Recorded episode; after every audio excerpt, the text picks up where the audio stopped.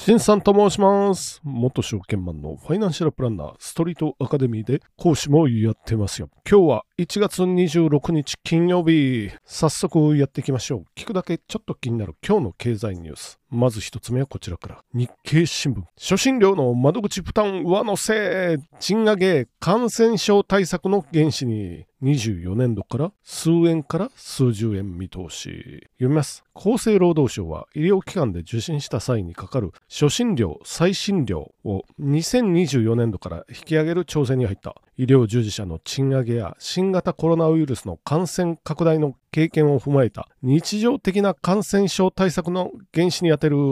ということで、今はっぴゃくろくじゅうよえんかな、初診料ね、窓口負担、これを一応じゅうはちえんか、もうちょっと、あ、じゅうはちえんっていうのは賃上げをしたらじゅうはちえん渡しますよっていうことと、あと数円から数十円の引き上げなのできゅうひゃくえんぐらいになるかなっていう、数十円なんでちょっとのお金でいいんじゃないのみたいなお話になると思うんですけど、普通ならね。これでも思い出してください。去年かな、まあいっかげつまえ、もうちょい前かな、この健康保険料と、あとこの負担ですね、病院の、まあ、診療報酬ですよ。これは財務省が引き下げるって言ってて、結局はプラス方針ですよね。なのでこれまたもう医師会のこのやりたい放題って言ったら怒られるかな。まあ厚生労働省のあの大臣がまさに歴代の医師会会長の息子ですからね。武見なんちゃらし、武見大臣。これ利害関係者みたいな人が大臣やっていいのかと思いますけど、なのでわずかな金額って言っても、下げるって言ってたのを上げて上げてでしょ。窓口負担ですよ、結局っ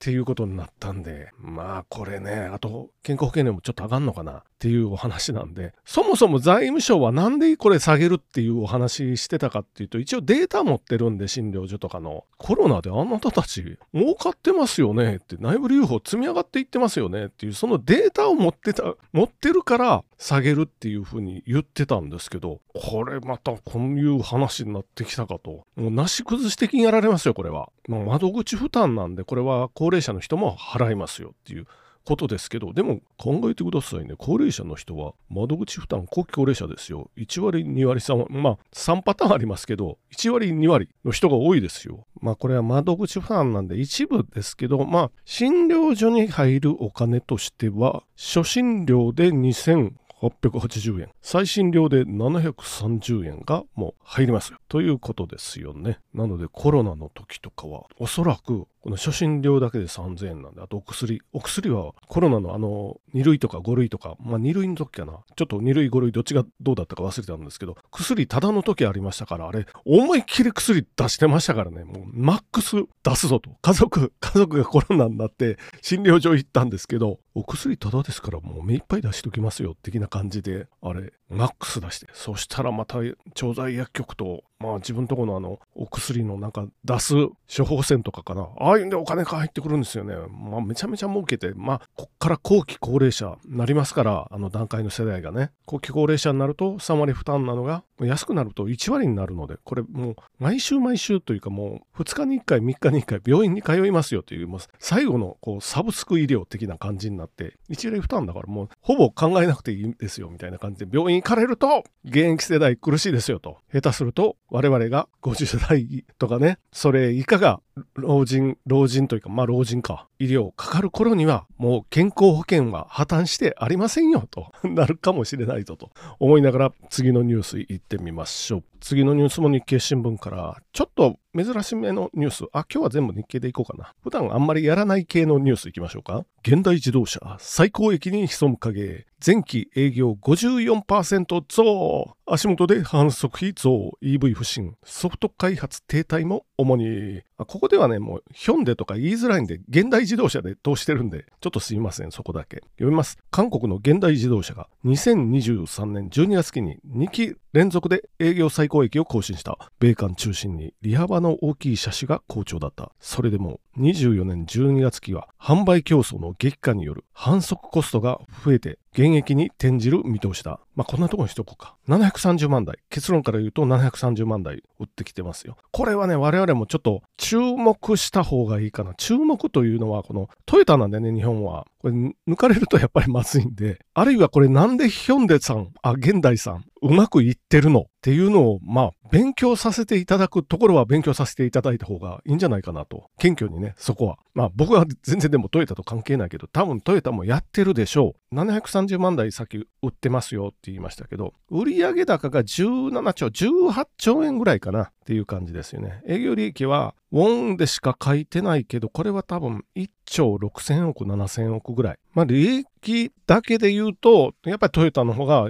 よんちょうえんとかあるのかな。なので半分以下っていうことになりますけど、まあ日本もね、アメリカでまさかあのビッグスリーというやつですよ。ジーエム とかフォードとか。あの辺に勝つとは思われてなかったんで、十何年前にこれをひっくり返しましたよね。なので、まあちょっとだけこう注目をしといた方がいいかなというふうには思ってますよ。ただし日本市場では韓国車は売れないということになってます。それは同じようなものなら日本車買いますよ。まあ、極端に安かったらあれかもしれないけど、まあ普通に売れないっていうことになりますよね。まあそういう意味では中国の電気自動車メーカー元気ですけど、ちょっと凋落加減で、これ日本のやっぱマーケットでやっぱり売れないと思いますよ。まあそういう意味でも注目のこの現代自動車。で、もう一つ注目なのは韓国という国ですよ。これ昨日ぐらいのニュースかな。中央日報出てますよね。韓国、昨年じゅういちがつ出生児数が初めて いってんななまんにんだいに、婚姻件数の減少で赤信号ということで、この異様な、あ、ちょっとだけ読みましょうか。昨年じゅういちがつ出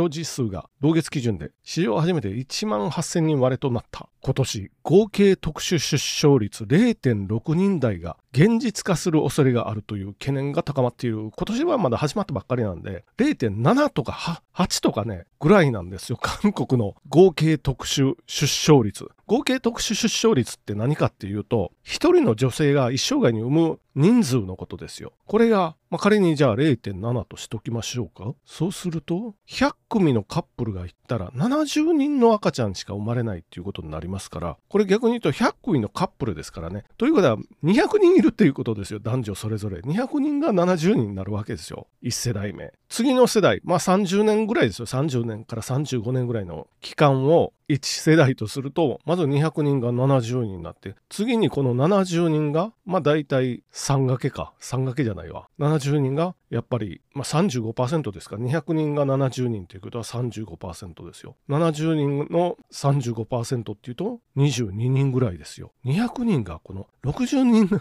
間でにじゅうににんになって、その次はっていうお話ですよ。もうろくにんとかですよね。これ韓国はね、ひゃくねんかんで人口が ろくパーセント ぐらい、今ごせんまんにんちょっと言いますけど、ひゃくねんごにはさんびゃくまんにんになってますよって、これあり得るお話なんで、これ日本も中国もただし傾向は似てます。ただし、ただし日本は いってんさん いくらなんで、にひゃくにんが、あ、ひゃっくみのカップルいたらひゃくさんじゅうよんじゅうにんの赤ちゃんが生まれますよみたいな感じ。中国の方がちょっと低いかな。このみっつの国に共通してるのはお受験とかね。これもっと遡ると科挙制度、中国のあれ科挙制度ってめちゃめちゃ難しかったらしいんで、ただ日本は科挙の文化はではないですけど、やっぱり学歴社会っていうことには違いない。これは学歴社会っていうことになると、子供一人一人にめちゃくちゃお金がかかったりとか、親の労力ですよね。塾への送り迎えとかね、まあそういうのがあって、お金と労力で、まあもうこれ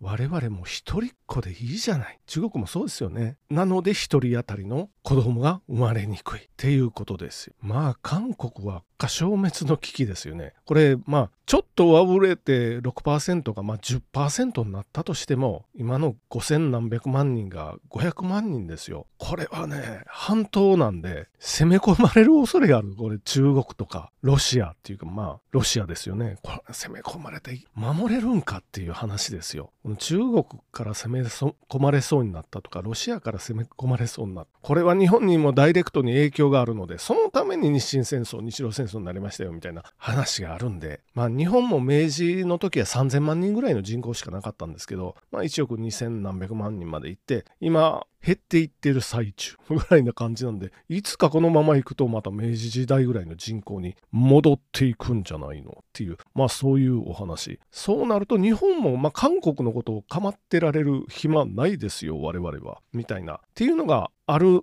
んですけど、片やもう エーアイ にしろ、まあ、もろもろの自動化にせよ、人が減っていくというか、人がいらなくなる。人がいたらもう失業者だらけになる。まあ、省力化なんでね、減っていってちょうどいいぐらいじゃないのかなと思ったりもしたりしますよ。まあ、韓国、日本、まあ、中国か。自国内の商売ですね。これはまあ、例えばなんか物を消費してもらうような長い商売は、これ結構死活問題。人口的に見ると。まあ何かっていうと、家を建てたりとかね、これが将来的に成り立っていくのかどうなのかなと思いながら、最後のニュースいってみましょう。最後のニュースも日経新聞から。中国株安、金融消費が主導。ピービーアールいってんなな 倍、ごねんぶり低水準。景気低迷で資産劣化警戒。読みます。中国株に対する投資家の評価が下がっている。株価がいち株当たり純資産の何倍かを示す ピービーアール は約 いってんなな 倍と、およそごねんぶりの低水準に落ち込んだ。まあこれぐらいにしとこうか。韓国ときて次は中国ですよみたいな。すいません。まあ中国株のお話ですよっていうことですよね。まあすいませんって謝ることはないです。すいません。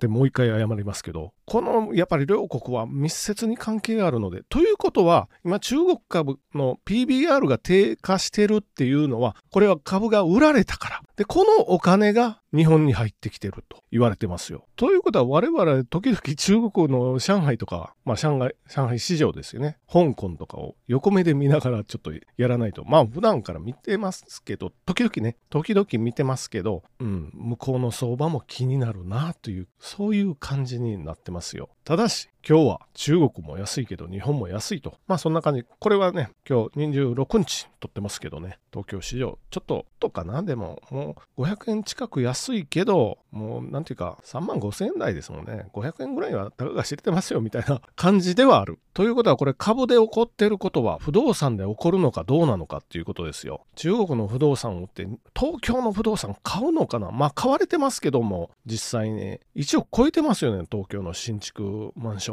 平均価格は。まあそれはさておき、まあちょっとだけね、中国株のことで戻してみましょう。下げてるのが、特にこの記事の中では目立ってるのが シーエーティーエル かな。シーエーティーエル っていうのはもう世界一の車載のバッテリーメーカー。これがさんぜんおくえんということはろくちょうえんぐらいかな。あの資金が流出していってますよ。 イーブイ めちゃめちゃ中国、特に国内で売れて、で輸出も、あ、これは自動車全体ですけど、結構 イーブイ の輸出比率中国が高いので日本も抜いてみたいにやってますけど、お金としてはもう脱出していってるというか、株が売られてますよっていう、去年ね、去年で予想 ピーアール も下がってきてますよっていう。 ピーアール っていうのは株価収益率のこと、いち株当たりの利益の何倍の株価っていうことで、もうここはじゅうにばい台くらいですよ。で、レイダリオ氏、あの、まあ、レイダリオさんって有名な人なんですけど、全天候型って言って、どんな状態になってもプラスを得るっていうような、このポートフォリオを提唱してる人ですけど、ヘッジファンドね、レイダリオさんがもうそろそろ中国は買いじゃないのって言ってますから、これはどうかな。最近でもレイダリオさんあんまり当たらないなと思いながら、乗るかするかどうなるかと思いながら終わっていってみましょう。その前にちょっと一つまたお便り、あ、二つ来てますけど、今日一つ、明日もう一つぐらいで読んでいきましょう。早く届いた方からちょっとおみ、お便り読み上げさせていただきます。最初に届いてるのがテンさんかな。テレビ出荷台数のニュースですが、昨日ね、大物芸人の活動休止でお笑いファンがますますテレビを見なくなると言われています。シンさんの言う通り、チューナー付きのテレビはなくなり、お茶の間にテレビがないのが普通になるかもしれませんね。その時には食卓テーブルに個人のタブレットが家族分だけ並ぶ時代が来るのでしょうか。まあその可能性結構あるかなというふうに思いますね。とにかくテレビっていうか、地上波テレビいりますかぐらいの話ですよ。いらないんで、もう今やってるサッカーのアジアカップとかもダゾーンでやってますから、逆に地上波テレビはもう番組ほぼないですよみたいな状態になってるんで、それなら余計いりませんよみたいなお話。まあ時々ね、ニュースニュースも全然あのネットでいいでしょうみたいな、そんなお話。天気予報とかも全然ネットですよ。なったらまあいらないかな。あとドラマ、これ TVer っていうのもありますから、まあ地上波の時々ドラマいいのが来て見たくなりますけども、 TVer でいいでしょっていうお話になったら、やっぱりチューナーはいらないそうと思いながら、じゃあ天さんお便りありがとうございました。そして皆さん本日もご清聴どうもありがとうございました。